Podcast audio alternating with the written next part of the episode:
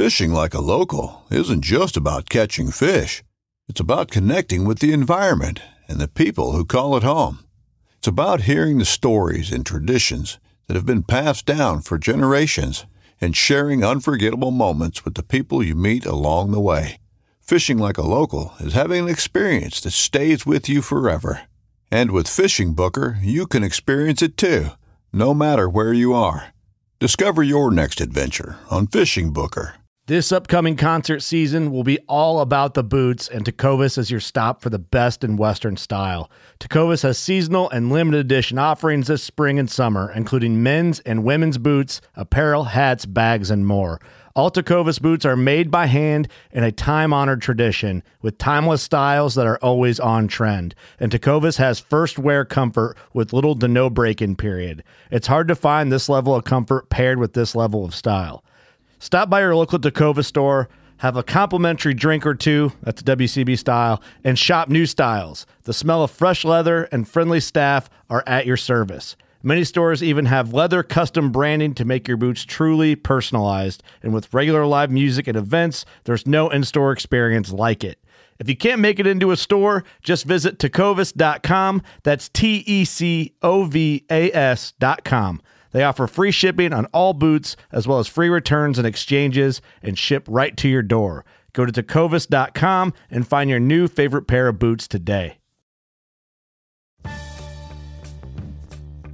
Here in the Northern Rockies, dark winter months are outlasted in basements, dens, and nooks where kindred souls gather together to share intel, swap fly patterns, and relive the memories from seasons past. This gathering spot, known locally as the February Room, is the inspiration for this podcast. No matter the season, the door is always open to those with a fly fishing story to tell. Brought to you by CD Fishing USA, the North American distributor for composite development fly rods and accessories. 40 years of Kiwi ingenuity and graphite technology now available at cd fishing.us or your local CD USA dealer. Follow us on Instagram, YouTube, and Facebook. And remember to go fishing.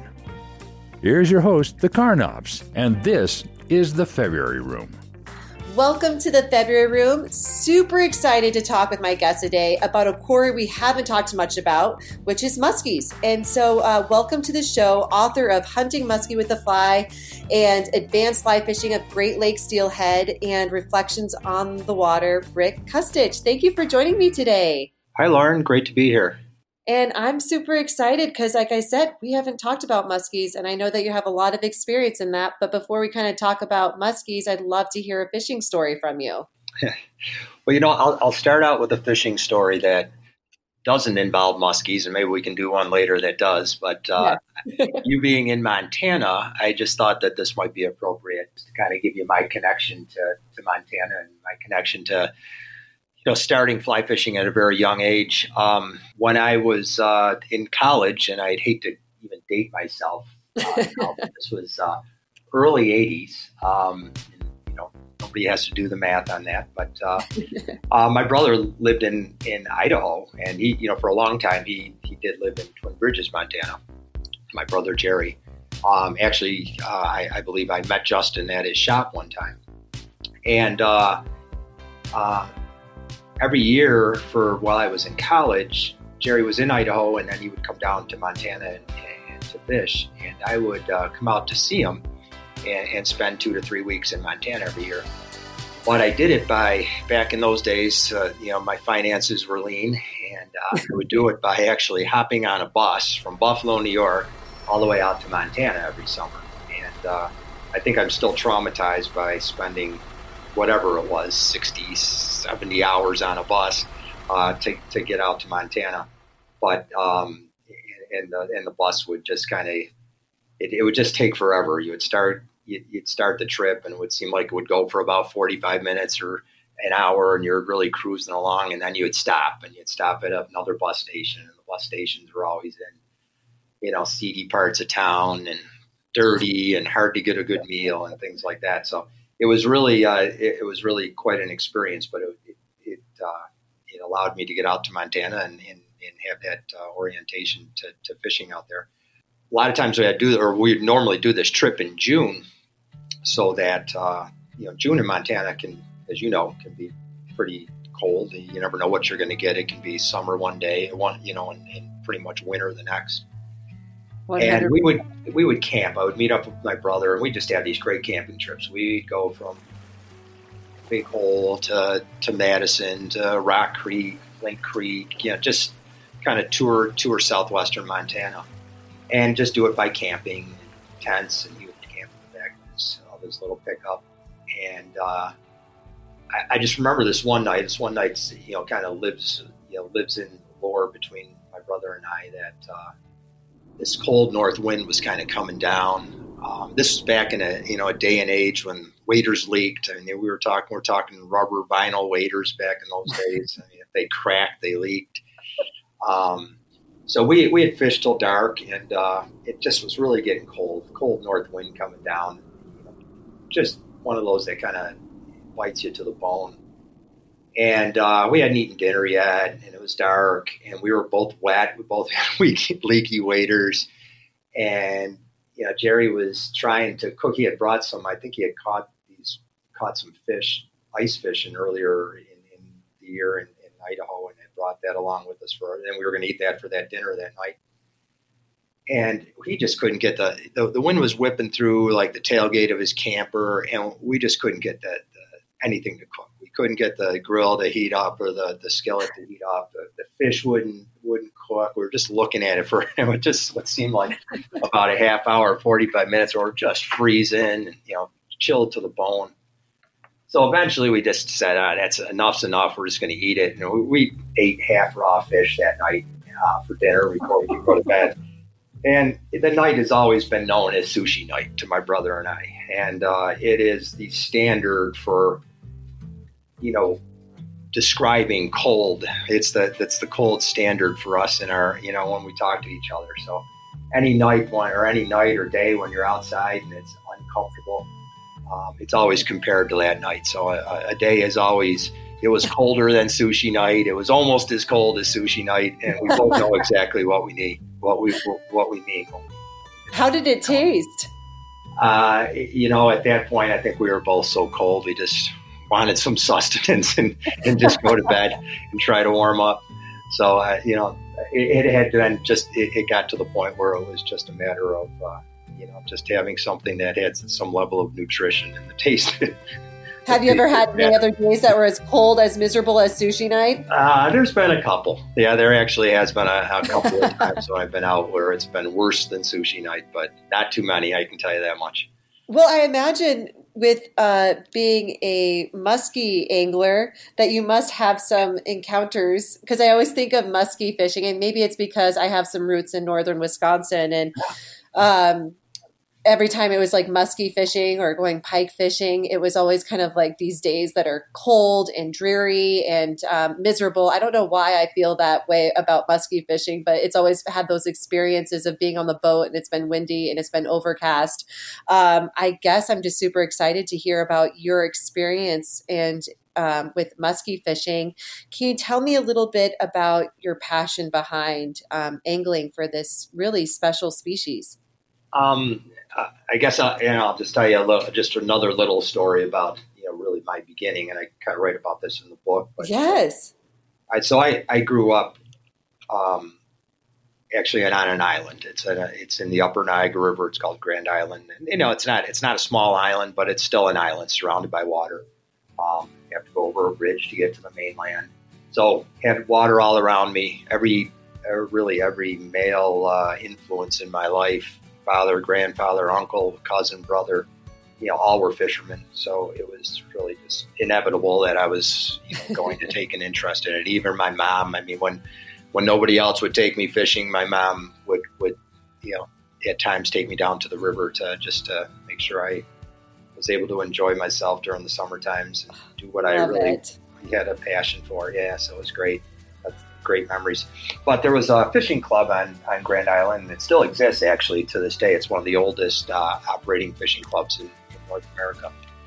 And uh, my uncle was a was a member there, and from time to time he would he would he kept his boat there. He would take me out fishing you know, along with my cousin. And um, I remember walking in the the club one time, and I just you know kind of barely remember this as a, as a young kid, probably seven, eight years old, nine years old, and there was a musky mount on on the wall, and it, it, probably was you know by today's standards probably wasn't huge, but you know it was probably a good mid forty inch fish, and just to me at, at that age and not seeing a big fish ever like that live, it was you know enormous to me, and seeing those big you know that that mouth and you know a gape with with teeth protruding and whatnot. And I think I, I, I was just shocked when I fully understood that those were swimming in the same river that we went swimming in, we in. And uh, you know, I, I, just immediately had a you know kind of a connection there with with that. And uh, um, it was probably a few years later. I was in my early teens before I actually caught a muskie, and, and that wasn't on a fly rod. But then, uh, you know, once I took up fly fishing and you know, continued to fish in the river for bass and muskie. You know, the, the fly fishing for muskie kind of intersected somewhere when I was, uh, you know, in my late 20s, so somewhere in the late 80s, early 90s. And, um, you know, really it's been something that each year it's just been continuing to build, you know, my, you know, my passion for it. It's, I, I think the thing that I, you know, like and hate about it is it can be so difficult. It's, it's, it can be hard and demanding and I think that's that's always been a driving force for really whatever species I've pursued in fly fishing. You know, if it gets too easy, then I really don't enjoy it as much, and uh, I really enjoy just the challenge and um, and just the mystique about muskie, just you know the lore and you know it, how big they can get. It just is continues to to attract me and drive me, and I, I don't think you know they're they're difficult enough to catch on a fly that uh, it, it's hard to ever envision a time where you could get tired of it because um, you know it, it, just keeps the challenge bar you know kind of at that level there. I just don't think that's you know really possible. Honestly, they look like dinosaurs to me. I mean, they're such a ancient looking fish. I think they are super exciting. I mean, I guess can you give me a little bit of detail because I I've I've read your blogs and the battle of catching a muskie. When you have a muskie on your line, can you tell it's the difference between like, oh, this is a muskie as opposed to a pike because the way that it's fighting? Yeah, I think I, I, I believe so. You know, I think uh, you know muskies have a you know just the ability to kind of really dig down and you kind of feel their weight and they're just you really kind of point their head down a lot of times initially, and you can really just, like I said, kind of feel the substantial nature of the fish. Versus a pike, I, you know, I think they, they just seem to fight a little bit faster, quicker, have a little more of a tendency to run, run at you, and things of that nature. And for some reason, I think they're they're harder to catch because I, I you said that you hadn't caught a muskie until your teens, and I still haven't even caught a muskie, but I've caught numerous pike. So, I mean, do, do you feel like the muskie are a little bit smarter than a pike, or they're just not that many? Yeah, they they definitely are, and, and, you know, and I would I don't know if I'd say it as smarter as they're not as aggressive. I think they're more careful, um, you know, to commit to to a bait, especially as they get older. Uh, you know, that's why.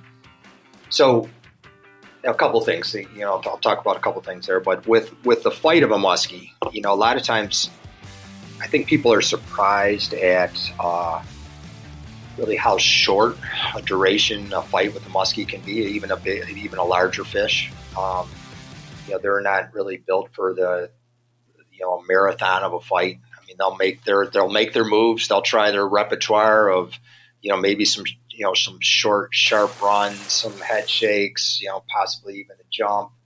Um, but it seems like you know once they kind of use their repertoire, they you know tired fairly easy, and you you know you definitely want to land them as soon as you can so that you can get a successful release.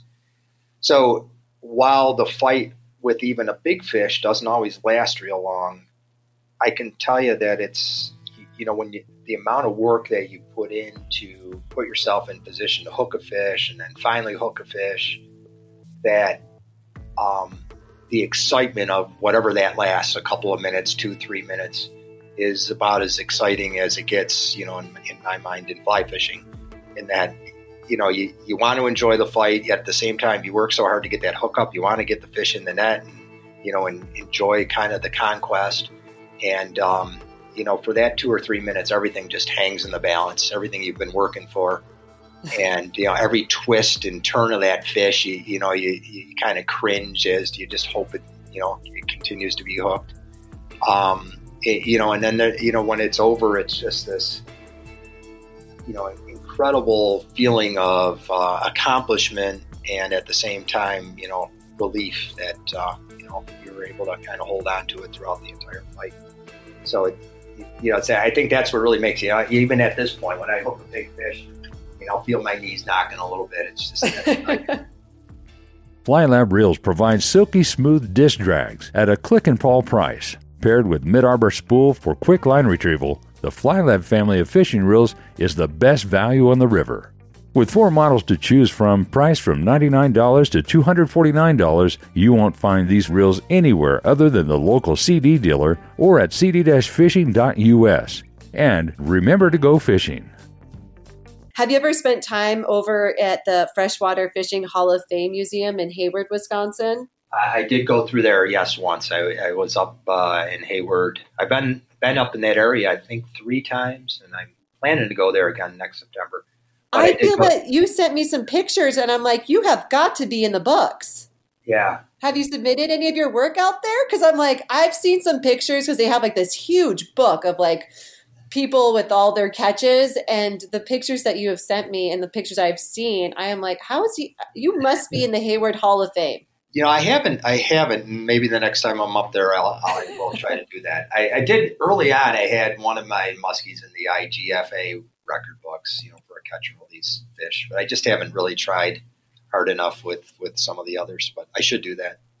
Oh, absolutely. I can promise you you okay, the next time you go there, there's like a book of all these people who have caught fish. I mean, tons of like white like white fish and mm-hmm. half the pictures are people with just a beer in a hand and their fish so i mean some people obviously take it uh, not so much so seriously um, but it's also that place is so great and um, it's also really fun because they have like a uh, the muskie capital of Hayward, Wisconsin, yeah. the muskie capital yeah. of the year. Actually, if you go through Spooner, I think you go through a bridge and it says Spooner sucks, and then if you go back, it says Hayward blows. It's anyways. it's a really good. It's a great community. Um, but also, I mean, other than just muskie fishing, you've also written a book about the Great Lakes steelhead. And honestly, this isn't a subject I know very much about, but I was hoping that you can ex- explain about the steelhead um, in the Great Lakes and kind of talk about the wild steelhead versus hatchery. Sure. Yeah, sure. Uh, you know, so the steelhead fishing is something I've done also, you know, most of my or all of my adult, adult life. Um, I was fortunate for that fishery to really kind of be on a rise right at the same time that um, I was really taking an interest in fly fishing. So it was a perfect intersection as well, and it's provided me a you know a lot of uh, over the years a lot of enjoyment. Um, you know, I've guided for steelhead um, at a fly shop for ten years that um, catered mainly to you know the steelhead fishery. Um, so you know it's something that's near and dear to my heart. Um, you know, I, I, there's always been some debate, and I don't even, won't even try to, to start the debate, but uh, you know, some debate whether you know is that a true steelhead because they're in the you know freshwater of the Great Lakes versus going from saltwater to, to freshwater, and you know, I in my mind, and you know, in the, the definitions that I've heard from uh, various biologists is that uh, uh, a steelhead is just a migratory rainbow trout, and in, this case, in the Great Lakes, it does migrate out of the rivers into the into one of the, the lakes and comes back when it's you know sexually mature, just like a, a native fish would on the west coast. So, you know, they they they've garnered and they and the fish that are here in the Great Lakes, they're not native, uh, but they were uh, originated from uh, steelhead stock out of, you know from California and from Washington, and so you know, they have a steelhead or, origin. So uh, you know they're they're referred to as steelhead, and I you know I think we have a really interesting and significant fishery based on that. Um, they actually in, in, the history of steelhead in the Great Lakes really dates back a lot further than you know, most people realize. But uh, the first the first stocks were brought to the Great Lakes in like 1875 uh, by railroad car. uh, and were planted in the Great Lakes. And by the end of the uh, uh, 19th century, there was natural reproduction of steelhead in all five of the Great Lakes. You know, by that time, and that, that kind of existed through the uh, the, the, early part of the the, the 1900s. Uh, and then in 1970, there was, here in the 1970s, early 80s, you know, when the when the Great Lakes kind of had taken a, a real dive, um, there was an increase in stocking programs that really more widely distributed the, the steelhead throughout the Great Lakes. But there are a number of rivers, particularly more more concentrated in Ontario, Michigan, um, some in Wisconsin, you know, to a to a smaller degree here in New York State, that have natural reproduction, and um, there are rivers that are sustained entirely wild steelhead, um, and then there are others that really don't have the water quality, uh, just groundwater, too much you know, not enough groundwater influence. Um, don't stay their tributaries don't stay cool enough during the during the summertime to uh, support wild fish.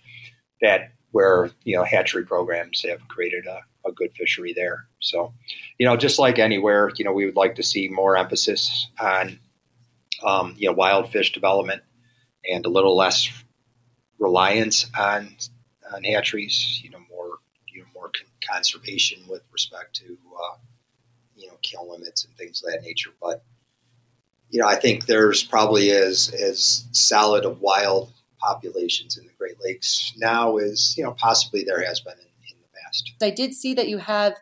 Was it your video um, that I was just watching? Um, Spey Days. Yes. What an interesting! That is so well shot. I mean, and what a great storyline and uh, videography. Um, what? How did that come about? It is. It really is. If anybody is interested in really seeing, I think, what the history of the Great Lakes, what the Great Lakes offers in terms of you know the size and challenge of the rivers, I think it really you know portrays that very well. Yes. Um, so that is a film made by Robert Thompson. He's probably done five or six different films, um, and you know he does a very good job. Obviously, um, that was I think devised one night at the uh, fly fishing show in Michigan. You know, over a couple of beers, we decided we were going to go out and shoot a shoot a steelhead steelhead movie, and uh, sure enough, so that was probably in the spring. I guess probably that fall we actually got started on it, incorporated a, a, number of other anglers throughout the Great Lakes, you know, to cover a, a wider wider geographic area, and. Um, yeah, it was it, it, really was good. I mean, we probably take, filmed that over the course of probably a couple of falls, a couple of springs, you know, throughout those winters. Um, you know, steelhead are uh, a little bit camera shy, so certainly takes uh, certainly takes a little uh, extra to, to get some on film. I, I remember throughout the entire uh, filming, Robert, we call him RT, uh, kept on saying, geez, next film I'm going to do is going to be a bluegill film, something where you guys can catch some fish. so, and, uh, I love I love catching perch. yeah. Those things, I, you put some cheese on the end of a hook and you can catch one. right. Yeah. Yeah. But we did. We got enough. Uh, we, you know, we, we did get enough uh, really nice steelhead in, uh, during the filming to really show what the fishery is all about. Um, it, it, it, you know, it's the type of thing where I, I approach fishing in the steel, you know, steelhead in the Great Lakes very similarly to how I approach it out west. Too. I go to British Columbia pretty much. Eh, I wouldn't say every year, but two out of three years. And um, there, you know, there's very little difference in the uh, the flies, techniques, you know, even equipment that I use in the Great Lakes versus, you know, I think that comes as a surprise to, to some anglers that haven't fished the Great Lakes before. Yeah, I was going to say, is there any like similar way that you approach steelhead and muskie fishing, or they, do you have to go with a totally different mindset when you're going to be going fishing for either species? Well, I think you know clearly that the you know the techniques are entirely different um, from swinging a fly for steelhead versus you know, stripping and retrieving a fly for muskie. Yep. Um, but I do think there are some similarities in the mindset you know, with with respect to persistence, kind of never say die, and you know, fishing right to the end. I, I think those things travel well to both those species of fish for sure. So, say you're going to take me some awesome muskie fishing, whether it's in Buffalo, New York, where you're living. Um, what is the best? Uh, like, what is your best day of fishing? Like, what is what would that look like? Conditions and weather or moon phases? Is there uh, do those all come to play? Uh, they do. Actually, they, they very much do. Um, you know, I, I, think you, you hit a little bit a little bit on the head before when you were talking about um, you know the weather and dreary and overcast. I mean, I think anybody when you're fishing for a predator kind of likes those conditions. It just seems to make a fish a little bit more, you know, whether it's uh, you know musky brown trout, um, you know, really any predator, they just feel a little more comfortable when they are when there's not bright sunshine, when it's darker. So certainly, I, I love those kind of days where it's overcast, you know, light winds, you know, light, uh, you know, maybe moderate winds, you know, chop up the water just a little bit, but not so much that it uh, that it that it uh, makes it difficult from line management or casting. But it, you know, they, you, mentioned moon phase. The moon phase. Um, what I what I really look you know at too is the uh, the, the moon rise and the moon set on a daily basis.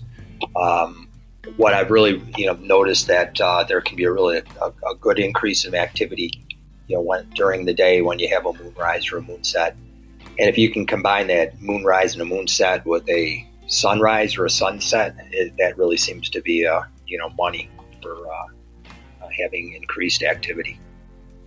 And what did, what do you like to throw at the muskies? Like, what's your go-to fly? Do you find one in particular that maybe color or uh, size that seems to work? Because I remember Justin went to go fishing and he he tied his own flies and he goes out there and shows everybody and they're like, "No way, dude. You need to make those so much bigger." And he's like, "Oh."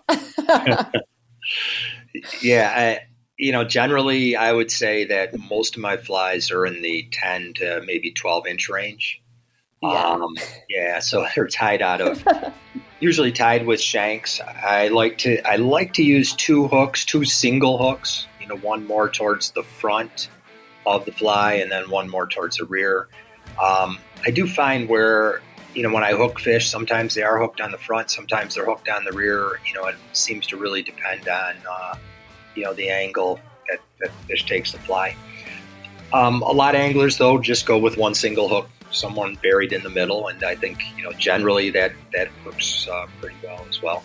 But I think you know either using you know two hooks and, and um, you know combining them with wire, or I think you know the real popular way to tie flies now are, are using a series of shanks, and that you know that provides the length to the fly.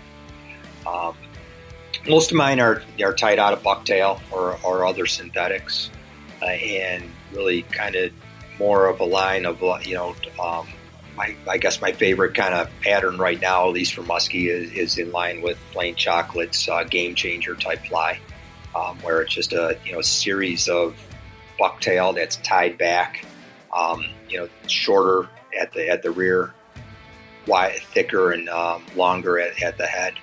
Uh, I try to tie my flies so that there's um, you know a, a, top color and a bottom color. I think that looks you know, very natural, like a bait fish. Do you ever get nervous removing the hook out of their mouth? Because you know, like how you said they kind of look like dinosaurs. I remember even being in the water and swimming and thinking that my toes were going to get bitten off by a muskie. Have you ever had any experiences where they bite your feet? well, yeah, yeah, you do need to be super careful, and uh, uh, you know, I, I, I carry, try to carry all the, the proper tools. Um, I do have yeah. a, you know, a um, a pair of pliers with a super long neck to them, so that I can get in there and get the you know get the hook out of there and, and still at the same time keep my uh, hand fairly far away from the fish. Um, sometimes I'll if I if it's a sticky situation where you, you know I got to get in there a little bit more, I might put a glove on for a little more protection. Um, but yeah, you definitely have to be very careful, and you have to be careful getting the hook out, and also just being careful with how you're handling the fish while you're doing that. I mean, I think that's just as important. I mean, we want to release every fish, yeah. make sure that we feel good about the release, uh, that it's a strong release. So, you know, making sure that you, you do this in a way that's as, you know, going to create as little damage as possible is, uh, you know, very important. That's a lot of work because seriously, those teeth are terrifying. I mean, I think that if I caught one, I would probably need someone to help assist because and they're and they're moving, and you're like, okay, I have like these sharp daggers that are pointing towards me. I'm trying to hold the fish, remove the hook. That takes a lot of skills. Absolutely. There's a good thing there's a book out there that you should be reading to, yeah. to make sure you know what you're doing before you get into this into this specific sport. Um, exactly. Which is I'm curious, like kind of like what brought you into like writing about um, how to fly fish for muskie. Like what what brought you to kind of get get on the computer and be like, you know what, this is going to be something we need to talk about and write about. Well, you know, um, so this is the that that the muskie book is my six, actually my sixth book that I've written. So I, you know, yeah. writing, yeah, writing all along, and um, so I'm always looking for, you know, some topics that are kind of I guess, out in front of, um, you know, a common topic, something that's you know kind of on the edge. And uh, there had been one one book written on muskie to this point, but I think it had been out for maybe six, seven, eight years. Um, and I had talked to Jay Nichols at Stackpole, you know, the editor at Stackpole, about doing a muskie book, probably back in maybe 2012, 2013 or no, probably no. Uh, let me take that back. Probably about 2010. And um, at the time, he wasn't interested. He didn't think there was a you know large enough net. Um, wasn't wasn't enough people musky fly fishing. So you know, time went by, and uh, I had just finished that steelhead book that he published as well, and I just completed that. And I saw him at a fly fishing show, and he sat down and he goes, "He still got that you know that outline for that muskie book. I think there's enough people out there now to you know that, that, that it's time. So that's really what gave me the impetus to do it. And I you know the timing was really really good. I think uh, there's been a just a tremendous increase in the number of people muskie fishing, uh, you know, with the fly rod in recent years. Oh, I love it. I think that's, I mean, honestly, I don't think there is a mus. Is there a muskie book for fly fishing though? yeah, there? so this, there is. Yeah. So yeah, mine is just all you know, all on fly fishing. There was one other one that was uh, um, just fly fishing prior to that. And I think there's oh. uh, another another re- one that just that just did come out actually. Yeah. Okay, well, good to know. Well, I bet this is the book that should be you should be reading because you have all the experience for the muskie fish fly fishing, um, which I would love to hear a fly fishing muskie story if you have one up your sleeve. Um, you know, I think you know I was thinking about a few different things, but it, you know, I think one that uh, you know, just a short story that kind of sticks with me is uh, you know, I, with muskie fishing, it just so much of it is you know spending a lot of time in a boat, generally not catching fish. Um, and it's you know it's about the fishing and about uh, you know camaraderie. I think that's just such an important part of uh, fly. As much as I enjoy fishing by myself and can spend an entire day by myself and not talk to anybody and, and, thoroughly enjoy it, muskie fishing I think is one of those you know sports and fly fishing for muskie that you share it with someone else that has the exact same passion as you do, it uh, you know, does enhance the experience. And you know, I think that person needs to be uh, part coach, um, you know, part psychoanalyst. You know, when when when you're uh, really get down, uh, you know, start part cheerleader, cheerleader, because uh, I mean, it, it, there is just such ebbs and flows in the emotions of, of musky fishing, and you know, so often it's it's about somebody just kind of helping you to push on through the through the tough times, and yes. um, yeah, so I you know I, I fished quite a bit with a with a friend of mine, Nick Pionessa, who um, you know, did the photography in that book and or a lot of the photography, the fly photography, and a lot of the other shots.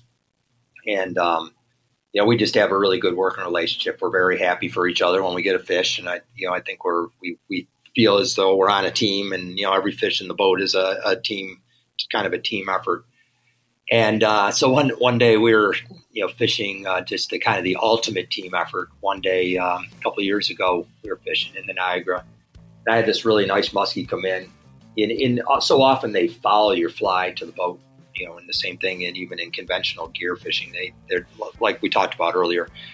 You know, they're just more curious than than a pike. They're just not. They don't make. They don't have that trigger finger as much as a just as much as a pike does. So, uh, you know, it's very common for them to follow in. It's also very common to try to get those fish to eat right at the boat by, you know, maneuvering either an oval or a figure eight movement with the fly. And really, again, you know, I talked about the excitement of, you know, landing a muskie, hooking a muskie, a big muskie right next to the boat. You know, it's about as exciting as it gets, um, you know, from, from an action standpoint. So I had this big fish follow me in, just kind of wandering in. I get it down to gets gets you know I, I, get my fly all the way in. I start into a figure eight, and it it shows some interest. Follows my figure eight a couple of times, and then just uh, kind of fades off and just it wasn't interested enough. wasn't convinced. But Nick was stripping his fly in at the exact same time, and uh, kind of went over and, and, and, and started kind of going in Nick's direction. So he starts figure eighting the, the fly and uh, all of a sudden, the fish kind of gets interested in his fly and starts tracking his fly and tracked it around a couple of times and ended up eating it. And uh, you know, Nick ended up hooking the fish, and uh, it was really it was really kind of neat. And we ended up landing. It was a really really nice muskie. Oh, I was going to say, was it a nice muskie? Yeah, it was in the mid forty inch range, and you know, again, just just really felt like you know we had we had conquered that as a team. that was the first time I've ever seen that where a, where a fish, I've seen it before where a fish has moved away and then you make another cast to that fish or the other angler makes a cast of that fish and has caught it. That was the first time I've ever seen one snub a fly on the figure eight next to the boat and then go and eat my buddy's fly. So his obviously looked a lot better than mine did on that day. that seriously, that story kind of reminds me of like bird hunting, like when your dog honors the other, you know, like they kind of work together. So it's right. like you guys are both in the water working together yeah, to yeah, kind exactly. of navigate. Yeah, I love that. That is so amazing. So Rick, if people are wanting to reach out to you, maybe they have some questions about uh, muskie fishing or ways for them to reach out and buy your book. What's the best the best method? You know, I do have my website is, and I hopefully going to be redoing my website pretty soon, but it's uh, just rickkustich.com.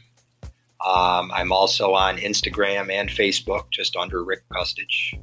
So you know, it's easy easy to reach me. You know, follow me, reach me uh, you know, by messenger. More more than happy to answer any questions or uh, you know, contact with anybody that uh, wants any additional information. Go to thefebruaryroom.com where you can access a complete library of our podcast and read more about our guests, their fishing stories, and favorite fly patterns. We're always looking for exceptional fly fishing yarns, and if you have one to spin, shoot us an email at info at thefebruaryroom.com. The February Room is always free, but if you feel like throwing a nickel in the pond, we appreciate any additional listener support. For companies and individuals interested in sponsorship opportunities, please contact us for our media kit. Thanks for stopping by the February Room, and we'll see you down here next week.